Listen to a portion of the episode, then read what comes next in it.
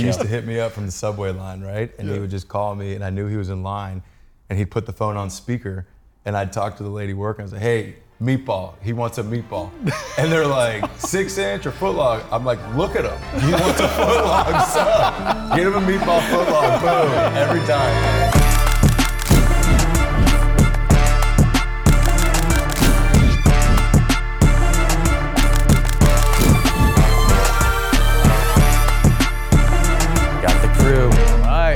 Digging deep. This is something we've been looking forward to for a long time, right? Haas and I go way back. I'm gonna tell you all about that. But World Series champion, multiple Gold Gloves, uh, Silver Slugger Award. I mean, All Star Game, MVP. I could keep going, right? This man's accomplished a lot. Very proud of him. We're in his, we're in a beautiful man cave, House of Haas. Uh, Digging Deep podcast.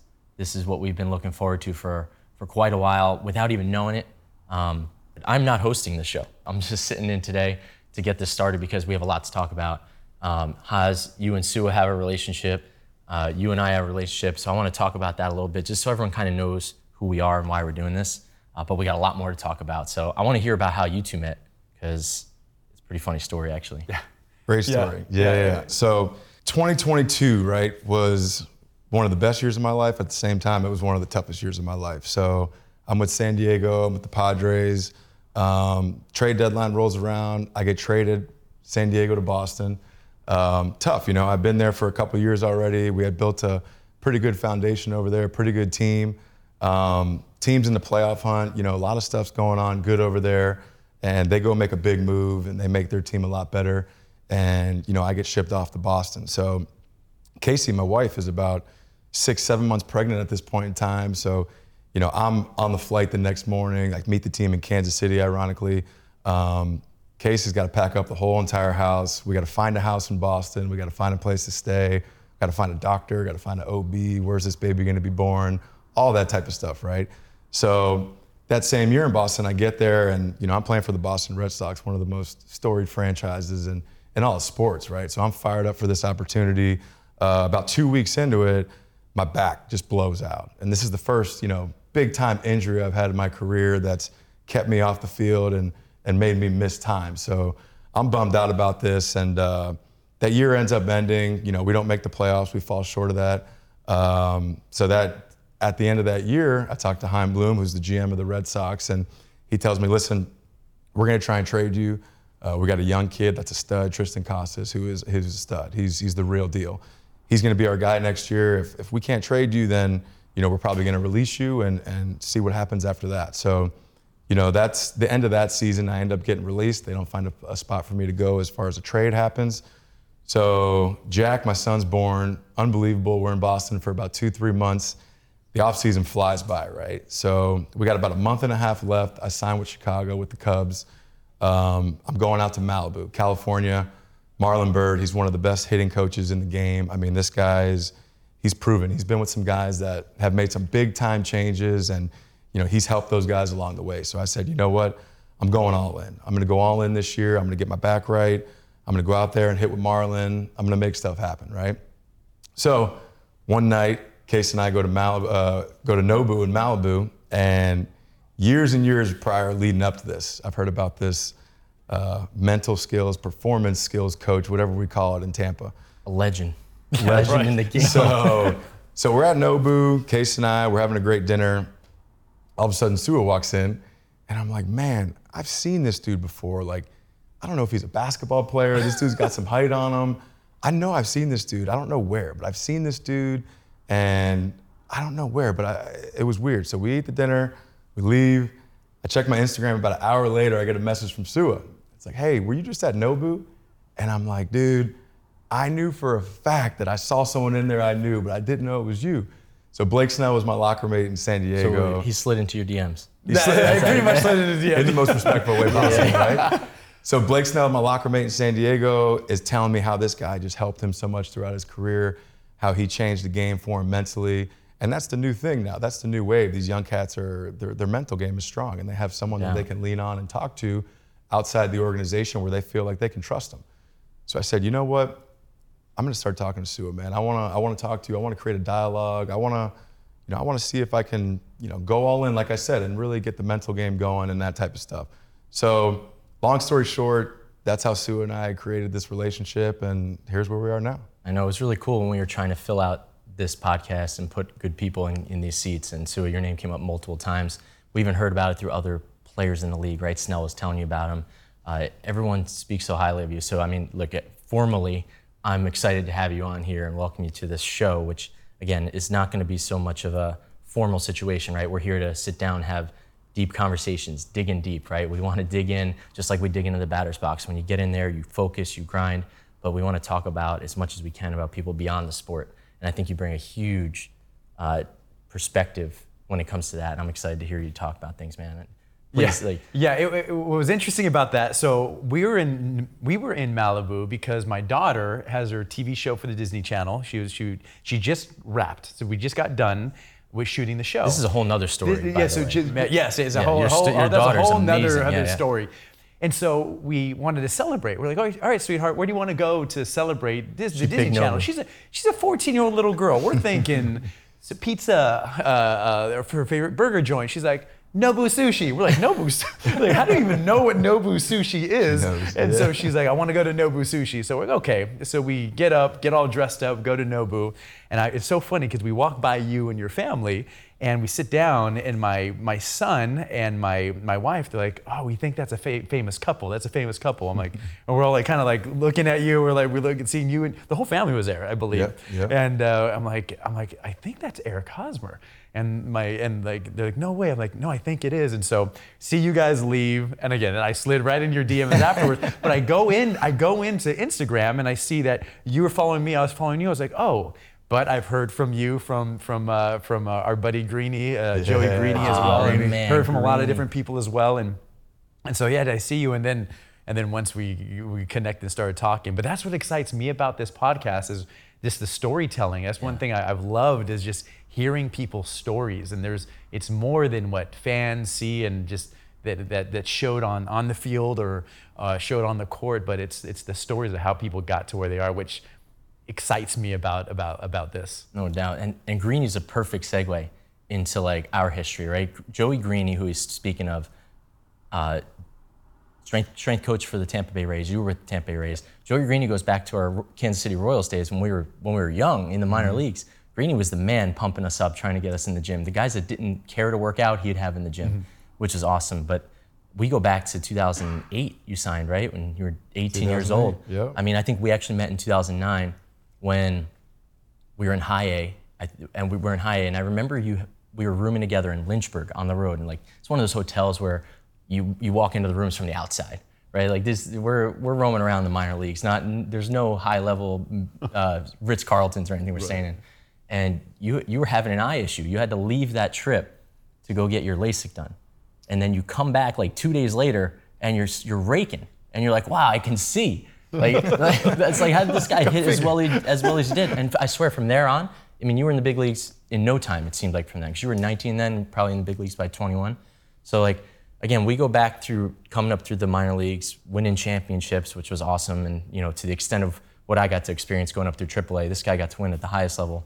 But our relationship goes back that far, and I think it was really cool to get to this point um, in his storied career. But you know, kind of tailing off at this point. You know, I'm done. I've been done for almost 10 years, but Haas, you know, just this past year was with uh, the Cubs and got released for the first time, like officially didn't have a job. And, you know, this is a different situation for you.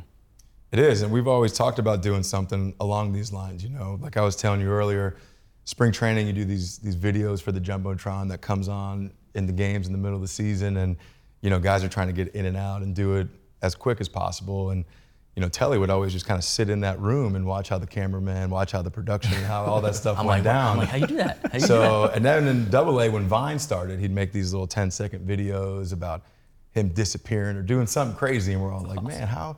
You know, he would have some fun team meetings where he would bring in that creativity and do that stuff. So we always talked about doing something along these lines. And, um, you know, this year, back to 2023 now, I'm with Chicago and get released around May, end of May. And you happen to be in Chicago a week later. So my agent Scott calls me, tells me we have a couple more opportunities that I can think about, or I can think about playing and doing stuff. But the back's still not feeling all the way there. And mentally, after that 2022 year, I'm a little drained, right? So I'm like, you know what, Scott? I want to take the rest of this year off. I want to I want to be there with my family. I want to clear my head mentally. Um, that year in 2023, the season had jumped off. You're working with Tampa. You know, I felt like I was kind of taking you away from your primary job, and, and we had a great dialogue going. But at the same time, it's like once spring training breaks, there's so much going on in the season that you know your downtime. I respect your downtime. So we really didn't get to create that dialogue. And one of the big things I learned was, you know, it's a lifestyle. It's not, you know, hey, I had two good days. I don't need to talk to Su'a now. I had this one bad day at the field. Let me call Su'a and ask him why. Mm-hmm. I just figured, you know, that was the mental part of the game, and I had no idea. But it's a lifestyle, man, and it's something that you truly got to take with you at home. You got to take with you with your family. You got to wake up in the morning and treat that the same. So, 2023 season, I really just took the whole time off to clear out and get everything right. Um, you know, here we are in the next up and coming season, and you know, it's just a lot going on. That for me, I'm a first baseman. I'm a, I'm a left-handed hitter. There's not much value I can bring a team unless I'm playing 150 something games throughout the year. And I'm at the point now where I just don't feel like I can do that. My body can't withhold that. So the playing days are, are unfortunately over, which which I'm cool with. I'm, I'm great with. But at the same time, I still want to I still want to give back. I still want to reach and and really you know lead some of these young guys. And this is what I'm excited for. And I hit up Telly right when I was done. I said, you know, I want to start a podcast. I want to start instilling this winning mentality in guys in a day and age where everything is so individualized from from high school you go to these tournaments you get a full breakdown on individually how you did to the minor leagues to, to pro ball getting paid. So how can we you know really instill that that mental toughness of being a winner and being a team guy? In comes Justin Su'a. I, I told telly man i met this guy Justin Su'a. Met him kinda not really but we were in Yeah. the same building at some point and then Right. we talked on the phone and I just felt this team and what we got going on right now, we can reach a lot of people and we can make a big difference. So I'm excited to get it going. Wow. That well, that's that. uh, First of all, like, congrats on the decision, and congrats on the career, and congrats on. Um, it's exciting for everything that you're about to do as well. Talk about that process. Like that, I'm, I'm just curious, out of curiosity, that that the process to come to that. You said, yeah, you're good now, but what what went into your decision making capability? Who were the people who who helped you with that? I mean, it's something that, you know, I I was thinking about daily, you know what I mean? And I was trying to figure out what the best thing for me, what the best thing for my family can be. And, you know, I was watching the uh, Jason Kelce documentary and, and Jason Avant, the wide receiver on there, was talking about retirement and how he knew he was done was the fact that he had to think about it. And the fact that he had to think about it, he knew he wasn't he wasn't mentally there. And we know we've been in big league clubhouses, we've been in big league dugouts. If you're not all in, mm. and if you're mentally something isn't there, and you're not 110% locked into what you're doing, you're competing against the best. And for me personally, these spots on these rosters are so valuable in my opinion that I don't want to be I don't want to be taking up a spot unless I'm 110% in. And the reality of it was I just I wasn't. You know what I mean? So that's where I still want to be involved in the game. I still want to either manage, be in the front office, run a team or something. And that's so what's so unique about digging deep is we're going to be able to talk to some people not only in baseball, the business world, other sports that mentally and their routine and their their day-to-day process is all about leading. And it's some of the most successful people that you know in our circle. So i'm excited to really dive into that and dig deep. That's awesome. Did did that start with just the release of the Cubs, or have you did it go back further when you you know when you left the Padres and you go to Boston and you don't know how long that's going to last? You're only on a year deal or whatever it was, right? Did it go back that far, or were you is was it like finally uh, I, I actually got released? yeah it's it's it's different. You know san diego was tough man. Like i said i had you know case and i we had so many ties there people in the city friends on the team you know we became family at some point. So it's definitely not easy when the team wants to upgrade and they're shipping you out but in reality someone owns this team. This is their team. At the end of the day that's what they want to do. So that's just the reality of the business you know it's a beautiful profession but it's a tough business um, so that's you know that was that that was hard that was hard to deal with but at the same time you know i think that's something that you know i learned man like I just got to move on from this. You know, I'm, I'm loyal to my friends, I'm loyal to everybody, the teammates, but at the same time, it's their decision. There's no control I can have over that. So that was, you know, the beginning of it. I think that was mentally what kind of made me not 110% all in. Not complaining about the situation or not complaining about what happened. Just hard to really bounce back from that. And that's why, Telly, with you, I've always had so much respect in you and your path coming up in the minor leagues. You know, you weren't a top prospect. You weren't ever a, a touted guy that you pick up Baseball America and say, hey, we got this guy Anthony Seratelli in high A, double A, low A, whatever it is. So I grew a whole new appreciation for that, especially this past year in Chicago. You know, I was treated great over there, but you, it felt like I was the 25th, 26th man on the roster. And to have that feeling, my whole career, I was the first round pick. I was the high prospect. I was the young rookie that can build this team and do that. So I knew what it was, how people treated me and all that. So now you fast forward and you're that 26th man on the roster. I get how much harder that is for you to move up throughout the rankings. And that's something I've Think- always appreciated with you. Think about having that like your entire career, no matter what level you're mm-hmm. at. Like you're always like, man, I could be on the chopping block any day, right? I'm not, and it's unfortunate, but it's business, right? Like you get a guy that comes in for millions of dollars, they're gonna get a chance before a guy like me did, right? You had to kind of earn that spot and make sure you kept you were kept around any way you can. I played every position for that reason. I switch hit for that reason. It's like, man, I, don't got the skills to just get up there and hit bombs. I don't have the skills to just be the like stud shortstop that's scooping everything over there. So I just had to do it all. And thankfully that kept me on the field and kept me around and maybe maybe I was a good teammate and I think the Royals like that. So, you know, I couldn't be more thankful for the Royals giving me a career out of doing that. And I got to stick around the entire time, which by the way, I'm gonna give myself some credit in that this is one thing I think is even harder than getting to big leagues, and I know very few people that did. I can mention a couple like uh, Ed Lucas, maybe even like a Kurt Mertins, you know, guys we played with. You know Ed. Yeah. But playing seven years on your first minor league contract without getting called up, getting put on a 40 man, getting released, Rule Five, not doing any of those things, getting actually through it is hard is actually harder than getting to the big leagues. So I'm going to uh, give myself a round of Yeah, applause. there for that one because I don't got much else to go by. But uh, no, but like the career itself was amazing. I mean, I got to meet you, Haz. I got to meet so many people and travel all over the world. I played in Japan. I played in Colombia. I played in Mexico. It's led me to where I am today, thankfully. But I think that's something too, and I'm sure you talked to all the young guys about this. Is like the relationships you build are obviously just as important, if not more, than what you're doing on the field. Obviously, financially, what you do on the field is very important for your, you know, setting up your life. But the people you get to meet and the, the experiences you get are beyond like I, honestly i mean i'm trying to build that same scenario now right and we could talk about this a little bit more and what we're doing with the mm-hmm. media side of things is i've always looked at it as i want to rebuild that that that clubhouse feel right i love that and I, how many guys will tell you this i'm sure you know how many guys will tell you i don't miss the game that much but i miss being around my boys i miss being around Talked team. about that. Yep. Yep. I mean, it's true, right? Like that's you you play so much, thousands of games or thousands of innings at bat. I mean, tens of thousands, even when you depends on what stat you're looking at. It's like you get it's it's all good. You get over that. You don't get to do that anymore. Actually, your and your body physically can't take it. So it's like no big deal. But you don't get tired of being around your friends and sharing moments and laughing. And you know that's that part sucks to get rid of. And it's even crazier with baseball. I, I like talking about this too because I don't think people realize when they're not in the game or in a sport like maybe I'm trying to compare what other sports might be like this, but baseball specifically, we play every day, right?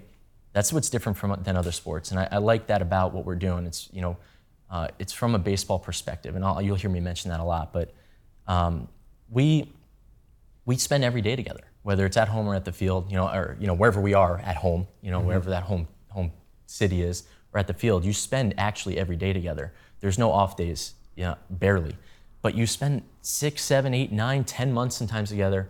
And I swear that last game, you make or break. It's a make or break game to get in the playoffs. If you lose, an hour later, some guys are gone. Their bags are packed and they're going home in their car, right? And you ne- may never see them again. You just spent eight, nine months with these people, like really getting to know them, and you may never see them again. It's the weirdest thing. And some of the relationships, relationships obviously you hold on to, but like to build that much of a bond with somebody, actually be around them every day, share these moments, and then then just gone. Not that you couldn't keep in touch, but 25 guys plus because you got guys rotating in and out. It's not quite possible to keep up with everybody. Some guys are just like out of your life, and it's the weirdest thing. But you spend so much time together in baseball. I think like the relationships you build are so important. Um, and as obviously, like I said, led us here. So Yeah, which which everything you're saying is so true. And people who have played sport or baseball in particular, minor leagues, that you grind the grind, the grind in the minor leagues. Some of those Yeah. bus trips and those oh hotels. What you're sharing is what you share. Is, it's amazing. And so, and I remember right before we started shooting, you were talking about those relationships. What what do you? How do you look to? Fill that gap, the, the, the team camaraderie, the, the and, and I guess both of you, yeah. How, how do you guys, how, how do you look to, to fill that? obviously what we're doing here, man, but they were such it was such prime years of my life. I'm 17 years old. I signed a big contract. I'm going to minor leagues with the Kansas City Royals and the group of guys that I'm surrounding myself with. I'm going to be on the road with these guys for 8 months out of the year, fresh out of high school. I don't know what it is to be a man. I don't know what it is how to act. I'm just fresh out of high school and I have no idea about anything. So what I'm super thankful for is you know, Dayton Moore and the Kansas City Royals, they pride themselves on character and doing things the right way.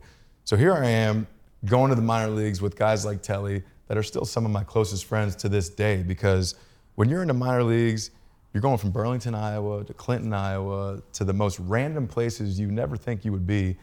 And not everyone has money, not everyone has their family with them. So you're in a hotel with 20 other guys and you want to have some fun, you want to do some stuff, and you go to hang out with somebody in the room, you go play cards, you go do what you got to do. And those guys were so big for me because I saw how they acted, I saw how mature they were. Some of these guys had families and they're calling back home, making sure everything's fine, everything's good. So for me, I grew up and I, I had no idea what growing up consisted of. And these guys are trying to make money, they're trying to pay their own bills, they're trying to do stuff. So to this day, these guys in the minor leagues with the Royals, they're some of my closest buddies because of how how much they impacted me on just maturing and mm-hmm. becoming a young adult. The big leagues is different. The big leagues is amazing. It's, I'm not Yeah. saying anything bad about Yeah, the big yeah. leagues, but the big leagues, everyone's kind of on their own program. Everyone's got money. Everyone's got their family in town. When the game's over, people got dinner with their agents. They got dinner with this guy. They, they have a friend in this town, whatever. The minor leagues, that like bond that. Is, is different, you know. and for me, as a 17-year-old kid signing into minor leagues and having these guys that I can kind of they can keep me in check, and I understand what it is to grow up. That was life changing for me. It really was. Yeah, that's huge. What, what I love from both of your stories and both of your just the directions where you both came from, what your careers ended up, where they ended up going, and then how you've just refocused and retargeted your passion. It's not, it's not like it's it's neat to see guys who retire or just change direction. Like and you're passionate, you still have that same engine. It's just the direction is different. You're you have new goals, you have new new new things that you want to accomplish, and I just love that. I've heard a lot of professional athletes when they get done with their career, whether it's on their own terms or whether it's through an injury and is not on their own terms or, or whatever it may be, they go through this transition period that's so difficult. It's almost like a loss of identity. It's like, who am I now? Like, who, like, what, what, what value can I bring to the world? And what's my goal now? But to see how both of you have navigated that and even combined uh, your respective skill set to, to go in the same direction, have the same vision, it's, it's so fascinating. I can't wait to hear, hear more about I it. I definitely have seen it both ways, right? You see guys that can't get rid of the game, like whether, and, and that could be a good or bad thing. Right, Like they could stay in the game and coach, front office, do anything that keeps them in baseball, or they just get stuck on it and actually don't know what to do next and can't find that next passion, which sucks. I feel that that's terrible to see. And I thankfully, I'm very, very happy that I've discovered two passions, right? I played ball, obviously. I didn't know I was going to play 10 years. In my second year of playing, I discovered I like making videos. Back then it was making videos. It wasn't even making content, right? Like content wasn't even a word, it mm-hmm. seemed. I was making videos, like he said, like I, I have a, there's a video that goes back to, I made one of how him and Casey met and he was swiping on Tinder and she popped out of the phone, right? We could, we could bring that up. But that's, I wanna see that. Yeah, we yeah, we'll show you that at some point. Um, it was a good one. But like, was, I was just goofing around, finding these like visual effects that I liked, and I put a story to it. And again, finding that in my second year of playing, I ended up playing 10 years. So I studied for eight, nine years before I got into this career. So mine was like super easy transition. It's like, oh, my shoulder's not working anymore. What am I gonna do? It wasn't even a question. What am I gonna do? I didn't have to think about it much. It was just I physically couldn't throw anymore. It was it would have been embarrassing to go spring training. It's like, all right, on to the next thing. And it's pretty wild. I think I I could tell you I probably picked up a baseball if, if I picked up a baseball 10 times in the last 10 years, that's what it, it's like so crazy to pick it up every day as like your job and then you don't even touch it anymore. But the transition was that easy for me, like thankfully. Um, again, because I think I found that second passion, which I hope that guys are playing. If I could say something here that anyone would listen to, please find something else you enjoy doing. It doesn't last forever. And that could be staying in the game, that's fine. Go on and coach. But just know what that is, or at least have an idea because, man, you could be lost after, it. like you're saying, you see some people do it. But, um, but that has led us to here, right? I did that for however long while playing, easy transition. And then I go into like building this, this production company, Jersey Filmmaker, which is what I, I've built for, um, you know, we do stuff with Fanatics and MSG and the Knicks and really great stuff with big brands and big faces, and I'm very proud of that, and it's been been great. But what we're now building and what Haas has been able to join in on is, um, for the last couple years, been trying to figure out how to create some of our own stuff. So like the only things we've done for, as Jersey filmmakers really um, produce for other brands or companies, right? And it was like, man, we always, I think all of us in the office have a great team that's behind these cameras that most people can't see right now, but um, so many people behind the scenes and stuff we've built. Again, that camaraderie, that team that I've always wanted to provide for to give them an opportunity to be creative. You know, sometimes you get held back a little bit by the brands and, and the jobs, right? So it's like, what can we do that's ours? And this is the start of that. You know, digging deep, but there's so much more to it that I want to talk about because I think this is something we all we also want to get out there and off our chest because we've been waiting a long time to do it. But uh, you know, in July of last year, as, as Haas mentioned, I happened to go out to Chicago and I and I planned this before you got released. By the way, this wasn't like a scheme. like inside info, gonna- he's like, I'm, I'm gonna he's, he's out of the game. I can hit him up now. It wasn't at all it, right? Like I had, it was like unbelievable timing that I approached him. I definitely was talking to you prior to the release, and I was like, hey, I got I got a plan now. Like it's time. I like I would never approach you unless I think something's for real, and I think I have a way to do this. Um, so I went out there. He happened to get released, and um, we jumped in pretty quick. So in July, we spun up the new business and here we are now, um, ready to like put it out to the world. And to, just to just to give you a little visual on not just the name, but our new business called Moonball Media is official. That's awesome. It's a good looking swing. Not bad, right? This swing, the swing. Oh, it's a, it's a little wrinkled. It's a little wrinkled. little wrinkled. My bad. The swing is based off of Haas's I was swing. gonna say, it looks Yeah, familiar. It is. We, we took a shot of him from like like down the first baseline. Him, uh, you know, with the follow through. awesome. I, I found another one that like my swing kind of looks similar. So, so I was like, yeah. I was like, hey. Afterwards, I was like, hey, it's kind of a mix of our That's swings. awesome. But no, this is Moonball Media. Uh, you know, we we came up with this name. Essentially, I mean, look, this logo's this logo's awesome. I'll hold it up again, right? You got the Moon Man hitting a moon shot with the moon ball, right? And the moon shot is really where this derived from. It was, you know, we want to shoot for the moon. We want to do big content. We want to take, you know, big risks and, and put things out to the world that people are entertained by and enjoy, and amplify the, you know, the power of sports stories, right? That's really where we want to live um, in that sports world, since that's, you know, where we're where we're from.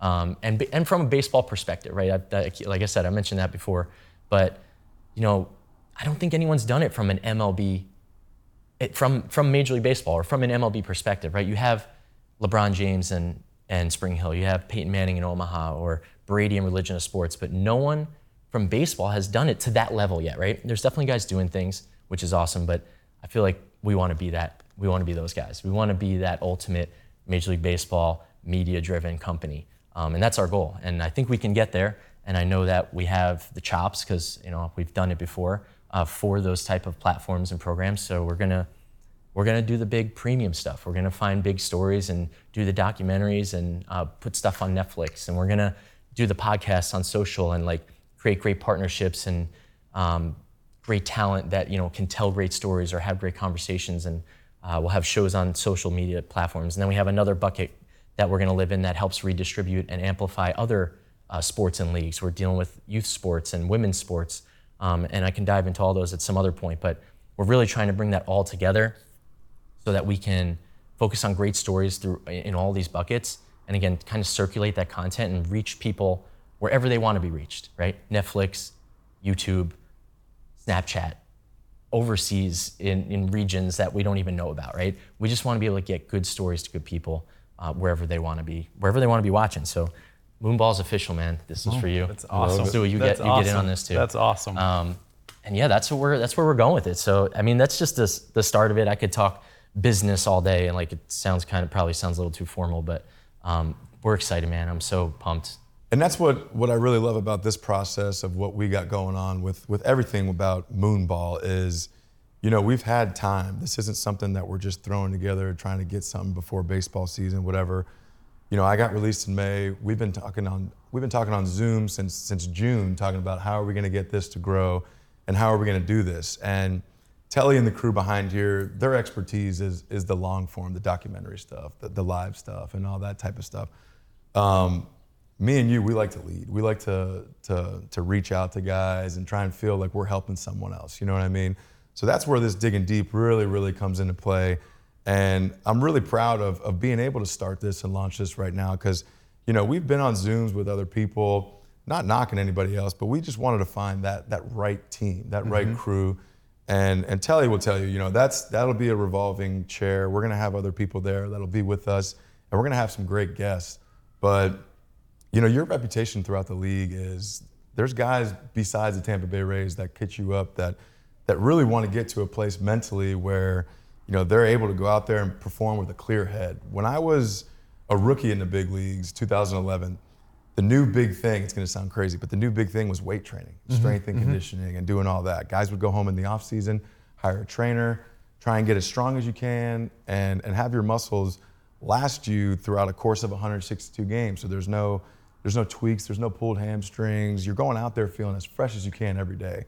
And now to fast forward that, I think the mental game is so huge. And these guys, these young guys especially, they have someone that they can call back home to and get them mentally prepared to go and take on this battle with so much more out there now with social media, with so much more information. You know, what's some of that stuff that you feel with these guys like how do we get these guys to buy into that team aspect and how have you been so successful at doing all that well first of all i, I don't what's really fascinating about the role that I have been able to play is essentially it's it's not trying to shove any tools or any principles or any of my beliefs on a player's in, down a player's throat or anyone's throat especially big leaguers. You're not going to walk who am i to walk into a clubhouse and tell a big leaguer this is how you be, need to be mentally tough? I think that's the number one question i always get. It's like what do you tell elite professional athletes? And the answer is i don't tell them anything I ask questions and let them find the answers themselves. And essentially, you're the hero. The player is the hero. Let me ask a, a well timed question that can get this player to, to, build a relationship of trust in a space where they're safe to think out loud, to know that I'm not going to judge them. You can say whatever you want to say, but let's have you navigate it. For example, a player will come up and say, Sue, what do you got on confidence? Or what do you got on quieting my mind? I have so much stuff going on. And then my first question is, what do you got on it? What do you got on confidence? You're in the big leagues. You've been here for X amount of years. What do you got? Well, I believe in this. Why do you believe in that? Oh, what about this? Oh, I used to do, what did you used to do to have confidence? I used to do this. Oh, are you doing it now? Yeah, but not really. Oh, why? And so it's just this constant where it's the, and then the player's done talking, or the coach, or whoever it may be, and then I'll pause and say, okay, what did you, what, what was the biggest takeaway from this performance conversation? And they'll say whatever they say, and I'm like, pause, who said that? They're like, I did. Yeah, you did, not me. I didn't say it. It was you. And so I think that's really where what it comes down to is trying to help instead of pouring into people, it's right. pulling out from people and helping them realize that they're the, they're the heroes. Like you are the hero. You've been through some very hard things, and you can do this. Uh, you can you can do this. And uh, and these subtle little nudges to help them think a little bit clearly. But you brought up something that I, I actually want to ask both of you this this question. It might be the same, but but one question, if, if a player were to make fun of me, or the kind of like this, the, t- the typical Su'a questions is, why? Why do you do what you do? I, that is, I will always ask that, why do you do what you do? Or walk me through your process. What were you, what was your process around that decision? Decision making is huge. You've mentioned it a couple of times about leadership, about giving back. You, you, you Anthony Telly, you've talked a little bit about why. My question to both of you fellas is, who is this for? Who is this podcast for? And why do you care so much? It's a great question. I mean, being a new father, you know, my son Jack, everything I do, I want him to see and I want him to to really appreciate, you know, not appreciate what I did on the field, but appreciate how I affected other people. You know, I want him to roll into Chicago and and have Edwin Rios or Nick Madrigal, two guys that I was on the bench with for most of these games. You know, I want I want him to know like how I treated those guys and the clubhouse guys, the people around, the staff throughout baseball. I think that's the biggest thing is you want him to know that, you know, hey, your dad had a semi-successful career, whatever you want to call that on the field. But as far as how he treated other people, this guy was it was something special. And I really want that for for him. I want that for me because to me, there's no greater compliment than being called a, a great teammate. You know, when when you leave somewhere and someone tells either media or somebody publicly that you're a great teammate, that's a great feeling. Or just word of mouth, you hear it throughout buddies. Hey man, I played with so and so. You know, he says you were great and all that type of stuff. And that's the stuff I think that really, really means a lot. And it's so hard because we're in a in a day and age in your position to where a lot of teams now are trying to implement the mental skills coach or the performance skills coach, but the trust isn't really there. You know, guys feel that this guy works for that organization, so I can't really go all in and tell him what I really want to tell him because this might affect my job at the end of the day. You know, these these guys might go up and tell the the organization that I'm not in the greatest mental spot and we got to get rid of this guy and get somebody in there. And and that's something that you know each player really holds close to them. And that was what was so unique about you and about the Tampa Bay Rays as well is from the outside looking in the Rays I mean these guys look like they're loose they're having a great time and these guys are all pulling for each other. And and it's team ball over there and Telly and I talk about it all the time this grind of a, of a 162 game season is way too hard to take on by yourself you know if you have the ability to go and he's got some funny stories. We got some funny stories from the minor leagues. But if you have the ability to go and, and laugh at yourself over a couple times where you didn't perform the way you wanted to perform, and you have a group of guys that are able to take on that joke with you, it makes this grind so much, so much easier. Not that it's easy, but mm-hmm.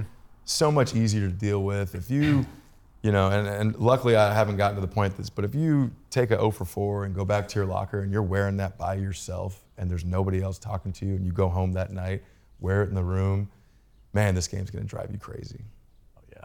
I'll, I'll answer your question with a story to start because we just went over this story the other day and it still cracks me up every time I tell it. But and it's it's to that point of like having value, right? Having value as a teammate, which you know I would have, if I could have been in the big leagues just because I was a good teammate, I would take that job all day. Yeah. Uh, you know, it's, it's obviously skill set is important, but we were I think we were in AAA, we were in Iowa playing the Cubs, and and at this point now I've played eight years professionally. So it's not like you don't know how to handle uh, failure, you know? But I'll never forget this moment is one of those that was like just so clear. And every time I see Johnny Giavotella, we talk about this. Um, I think I was, I must have been 0 for 4, 0 for 5, my fourth strikeout of the day. I'm going back into the dugout. At that point, I'm not even mad anymore. I'm just sad. I'm just like, I'm throwing my bat, just drop my bat in the thing. My helmet goes in, gloves are coming off. And like I walk down the dugout and everyone's just, you know, parted on, you know, on, up on the step or they're on the on the bench, and I walk, I'm walking my head down. I all of a sudden I, I look up, and Johnny G is right in my face, like right in my face, just staring at me, and I could see in his eyes he wants to like give me a hug. Like that's what he's looking at me like. And it's like, you know, just one to have a teammate like that that's like feels for you is one thing. And then I just look at him, you know, Seratelli, Giavotella were, were Italians. So I was like, I'm lost, Paisan. I'm lost. and he knew right, like right away, he just laughs and like gives me that big like bear hug. And it's just like having that support as a good teammate and someone you can trust in. Like Johnny was a middle infielder. I was a middle infielder. He played second mostly, but I, I moved around. It's the guys, these guys support you even though you're fighting for the same job. It's the weirdest thing, right? You would think like you'd be battling with that person. But I lived with Johnny on the road. We, we talked about everything. So having that support, like you said, you can't do it on your own. And the, that um, where I'm trying to get to with your question is what I want from this podcast is providing that value and it's not just not just in sports. I think we'll be on here talking about life, family, business, you know, mental conditioning, and health or skills. Uh, this will hopefully provide value for anybody that watches, and not just the athletes, not just the guys trying to play, not just the youth, not just the professionals. I would love for the the minor league guys be sitting in their room watching this right now, being like, "Oh, the next episode's on." Like we want to see what those guys are saying, or the young kid being able to to get in here and learn something, right? And I think what you're going to provide too is going to be unbelievable from a from the uh, process and skills perspective for again not just athletes but like life mm-hmm. business I, I, am going to take whatever you say from a business perspective at this point right i'm not in sports anymore so i'm super pumped to provide that value to whoever it is that wants to watch this um, and, and also we talked about this too eric was like giving having a voice that wasn't a media driven voice i think is important too right we're not going to have anybody on here and grill them about um, anything they don't want to be grilled about for one, but two, it's not going to be like how did it feel to hit that home run? You know, it's like let's dive into how it felt to like even get there, you know, or what it was like after and the things around it. So, and uh, but also a safe space in a sense, right? Where if there is something going on in their career or life, or the media is killing them, like let them come on and speak their mind, right? Like where can they do that? At least baseball players, where did we have that opportunity to do that? I don't know where that is right now, and I think this can be that place. So, for, from a baseball perspective, I think we give them that voice and that comfort to come on and talk their mind. Um, but also, I think there's gonna be so much value beyond that too, with again, life, business, sports, whatever awesome. that is. So that's that's what I want to get out of it, anyways. That's awesome. I think it's so cool when you when you have a, a purpose, when you have a direction, when you have a why to what you do. It just drives every all your decision, all the. Uh, it, it's it's neat, and I love when you were describing where the company can go and all of the content and all of the, the vision that you have for for where this is going to be going. And as I was thinking, as you were talking about moonshot and moonball, like I was like, wow, this is it's really neat to see uh, the ground level of where this thing could go and the people you could touch and the and the and the in the eyes and the hearts that that could be affected as a result of the stories that are going to be shared and the principles that are talked about. And uh, that's really exciting. So, like you mentioned, or I mentioned to, to both of you guys, you know, I've kind of, throughout my career, I've been in a lot of relatable situations to guys. You know, I've been the, the highly touted prospect, the big draft pick, but at the same time, I've been the guy, the bottom guy on the totem pole. And, you know, just like you said, media wise, you know, there's, there's a lot of bad media out there right now, and there's a lot of good media out there as well, but there's so much of it. So, being able to relate in Kansas City, I was I was the young guy. I couldn't do anything wrong in Kansas City. You know, they loved me out there. Uh, they maybe gave me too much uh, of the credit of what was going on. You know, and then you know you fast forward that, and, and San Diego, I'm coming to a a whole different perspective. You know, I signed a big contract. I'm the guy that's supposed to turn everything around, and and I should. You know, when you're getting a big time contract like that, not only do you have to have your level of performance up on the field, but at the same time, you know, I think you have uh, a due diligence that you got to make sure others around you are are doing what they got to do, and you got to bring the most out of others around you. And you know, to me, that's what culture is is is basically trying to get the most out of everybody in the building. So, you know, when I went to San Diego, I'll be the first to admit the performance wasn't what I wanted it to be, wasn't what I envisioned it to be. But at the same time, you know, some of the stuff that was being being written or some of the stuff that I read or people had tell me was, you know, I wasn't I wasn't doing that due diligence in the locker room. I was actually doing the opposite, pulling people apart. And that's something to me where I felt like I was on an island right there. Like I want to tell my story. I want to be able to tell people what's what's going on here, what's really happening, but I just didn't have that platform. And I feel like baseball players in general don't have that platform. You see a lot of guys in football now, you see a lot of guys in basketball that have that ability to have that platform and say, "Hey, this is how, what's really going on." There's real quick, I'm a Giant fan this past year, Saquon Barkley, that's right, baby, G Man. Saquon Barkley's going through his contract negotiation, right? So they offer him, you know, X amount of dollars for one year. He says no, whatever it is. The media comes out with articles saying, you know, Saquon's not wanting to come back. He turned down this offer, he turned down that, blah, blah, blah. And I was watching Bussin' with the Boys, it's a great podcast, and the guy Will came out and said, Let me tell you how this is really happening, and let me break down how this is all going down. The media has somebody within the organization that they're connected to. The organization is pitching them what they want the fans to see. That reaches millions and millions of fans, and they have this perception of Saquon that's just not true. It could be, I don't know. I'm not behind the scenes, I don't know what it is. But Saquon didn't have that platform to really go to go explain himself. And Saquon maybe doesn't want that platform to explain it. But I'm at the point now where, and I've felt like this my whole career, you know, if I say something to you about somebody else, I have no problem saying that to the person's face. And that's how I truly feel. So at the end of the day, whether or not the player wants to come on here and explain what the situation is, I feel like I got a pretty good grips of what's going on, and I'll be able to be that voice for these guys, and hopefully take some of that, you know, take some of that heat off these players at some point, to the point where all we want them to do is go out there and perform. You know, these guys are unbelievable at what they do. You got guys that are throwing 100 miles an hour, turning around, hitting the ball 500 feet. These guys should be getting nothing but praise.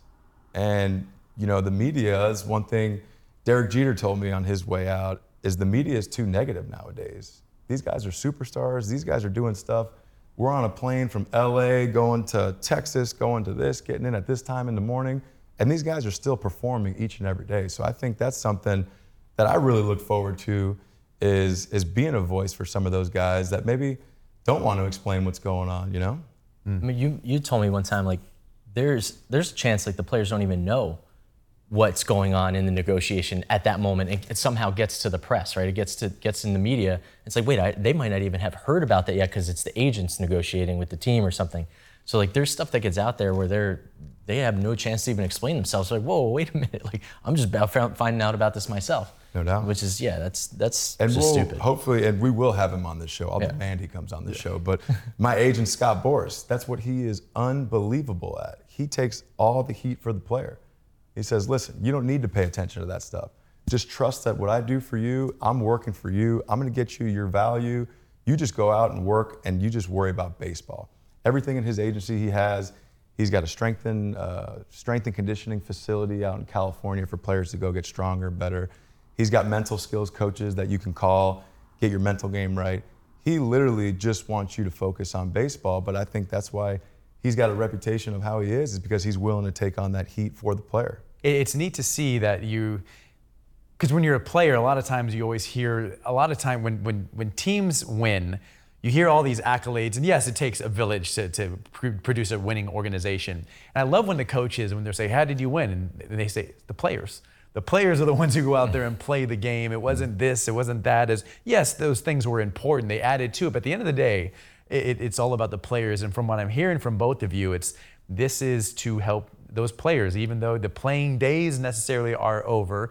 Uh, this is going to be a resource for them to come to to hear stories about the going through grinding in the minor leagues and funny stories, and then hearing stories about negotiations uh, uh, with their next contract and how you want to give players a voice. I just think that's um, I think that's that's really cool. It's really uh, it's going to be a really great opportunity for players and coaches and fans alike to learn and, and, and apply these uh, these things to their lives. Yeah, at the end of the day, you know, and again, we're not bashing anybody, but at the end of the day, the organization is going to do what's best for the organization. And I've always grown up being a team guy. You want to be a team guy, you want to do what's best for the organization. You know, they'll do stuff sometimes where they'll make it seem like you're not being the biggest team guy. And that can affect guys, you know? Guys worry about what their teammates think about them. Guys worry about what the fans think about them. You know, they want to be respected, they want to be well liked, they want to be liked by everybody, and they want to have people appreciate what they're doing. So, again, this can be a platform where those kids, those guys that feel like they're on that island, there's other people that have gone through this. And that's the big thing I always told young guys, whether it's about mechanics, whether it's about mental, whether it's about whatever, just ask. You know, there's so many times where I played with Robinson Cano with San Diego Padres, and the fact that I can get Robinson Cano in the same room as me for two hours every day, whether it was the cage or the lunchroom, I'm asking this guy question after question. Growing up a Yankee fan, what was Derek Jeter like? A Rod, what was he like? So ask. These young guys nowadays, they don't want to get in people's space, which they respect it. I get that. But ask these guys, man. People have gone through this. That's what experience is all about. The easiest way to become friendly with these big superstars like an Eric Hosmer is find out what teams they like. The New York Yankees and the New York Giants. now, I'm not saying that I wasn't a Giants and Yankees fan growing up being from Jersey because I was, but when I found that out, I was like, that's my boy right there. so true. That is so true. We used to have arguments about Eli Manning being an elite quarterback with Dallas Cowboy fans, and Telly and I'd be against 15 different people, but we were we were standing There strong. were not for too many Giants fans in the Oh clubhouse. Oh yeah. that's for sure. Some, we were talking about that. Some of the debates that you have in the oh, clubhouse, like while you're eating, while we're crushing spread or whatever, and just debates on the Jordan, Oh. LeBron, The Kobe best. debates, the football best. debates. Like oh, there's We had we had oh man, see here go the stories. But in Double A, we had moments like that was when Jersey Shore was popular, right? And not that I know Snooki or anybody, because that's the first question that usually comes up. right. But on on whatever night they would air on, guys would come into the clubhouse, and I didn't start this, by the way. We have teammates that you know would would have started this. They take off their shirt, they- you know, t-shirt time. They take it off. They have the white tank top on, and they'll be pumping their fist watching Jersey Shore. and like those are the sort of things that again brought us together as a team. Um, We had Tiger Red every Sunday. was that? Every Sunday, Tiger Red. Tiger Red, all we those had. on yeah, oh my god, Sunday the stupidest Tiger. things we did. I do. I, that's what I love about, and I wanted to ask you this because, and maybe you've experienced this too, like knowing the teams. But the first organization you're with, for me, anyways, because I played with a few others, right? Not not overseas and in the U.S. just the Mets as well, but um, it's just not the same once you move on. I don't know if that's because what you spoke about, right? You're young, you guys are just figuring it out together, so there becomes this like extra bond that happens. But once you move on from that first team, I'm not saying you don't make really good friends and lifelong friends. I'm sure you do, but it's certainly not as easy for some reason. And it's mm. got to be that it's got to be that growing up together, right? Right. I mean, Yeah. Yeah. and and it's also in the minor leagues, right? The big leagues, like you said, it's a little bit different because there's just a lot more going on, a lot of families, a lot of things happening. You're older, but that youth that you have coming up through the minor leagues just creates creates bonds that like and stories that are just unforgettable, unforgettable. That, that is so true. I, that, I, I would agree. I mean, from the staff's perspective, my first organization was the Boston Red Sox, and I was with them for five years. And and grow, getting close to the coordinators and the coaches because we wanted to be in the big leagues as well. And so to support the minor league players and obviously the bus tri- the bus trips and the hotels and the, the, some of those clubhouses that, that you're like, how is this a real professional clubhouse? and uh, you're, you're absolutely right. You, some of my best friends are from from those days. That first organization from a staff's perspective. Yeah, it's, it's almost like you're you're going through the struggle together, especially at these early levels. You know, yeah, you have guys that sign for a lot of money and guys that are they're doing all right financially at these levels, but the majority of the guys on the team aren't. You know, and, and I'll bring up an example: Salvador Perez. He was he was in low A. I was in Burlington, Iowa, with Salvador Perez, and I would let him use my car to go to Subway after BP every day, and he'd come back, get subs for him and the boys, the crew or whatnot. Salvador Perez got demoted from low A back to rookie ball. And I'll never forget going back to the hotel room with him, just him questioning whether or not he should still do this, why he's getting sent down. You know, I think I might be a little better than this guy, but does the organization see that? So that's stuff that's like, man, you go way back in time and you see what he was going through at that point in time. Now you fast forward to today, this guy's got seven All Stars, seven Silver Sluggers, seven Gold Captain. Gloves. He's the captain of the Kansas City Royals. In my opinion, is going to be a Hall of Fame catcher, and people just know him from being in the big leagues. Now, I will say the average Kansas City fan probably knows a lot about his minor league career because they go in depth and they are some of the greatest fans out there because they can really, really hone in on guys that are supposed to be the savior, the change in direction because they had a lot of losing going on. But to look at where Salvi's at now and reflect on that moment, it's insane. It really is insane. I mean, this guy's he's going to be a Hall of Fame catcher. There's no doubt in my mind. What's really cool about that story that that some people don't understand is is the fact that I, I don't know what it was like back. What year was that? That was 2009. 2009. I don't know. I don't know how good his his he came from another country. What people don't realize is you play baseball in America, here in the States, high school, you get drafted out of high school, you get drafted, and then all of a sudden, for the first time in your life, you're playing with teammates who you can't communicate with, mm-hmm. with from cultures and families and values that may be completely different. And that's the thing I that that I those are amazing stories. It's one thing to be a teammate with someone who can speak your language, but to make an effort to be a great teammate with someone who doesn't speak your language, it's hard to con- communicate and they're away from their families. They haven't they don't see their families for months. And so those are the, th those are the moments that I, I love. I can answer that question a little bit because I was with Salvi in extended spring training. He was 16 years old. I was 24, which both are fairly rare, right? Like you kind of have that in between there, extended, mostly high school guys. But Salvi, coming from Venezuela, isn't speaking much English. In fact, they provide English classes for the Latin speaking guys, right? I would go to the English speaking class with them because I wanted to learn Spanish. So like I would help them learn English. And in doing so, I had to like hear what they were saying. So I would I'd be like, oh, that's what this means. So I can tell you what that means.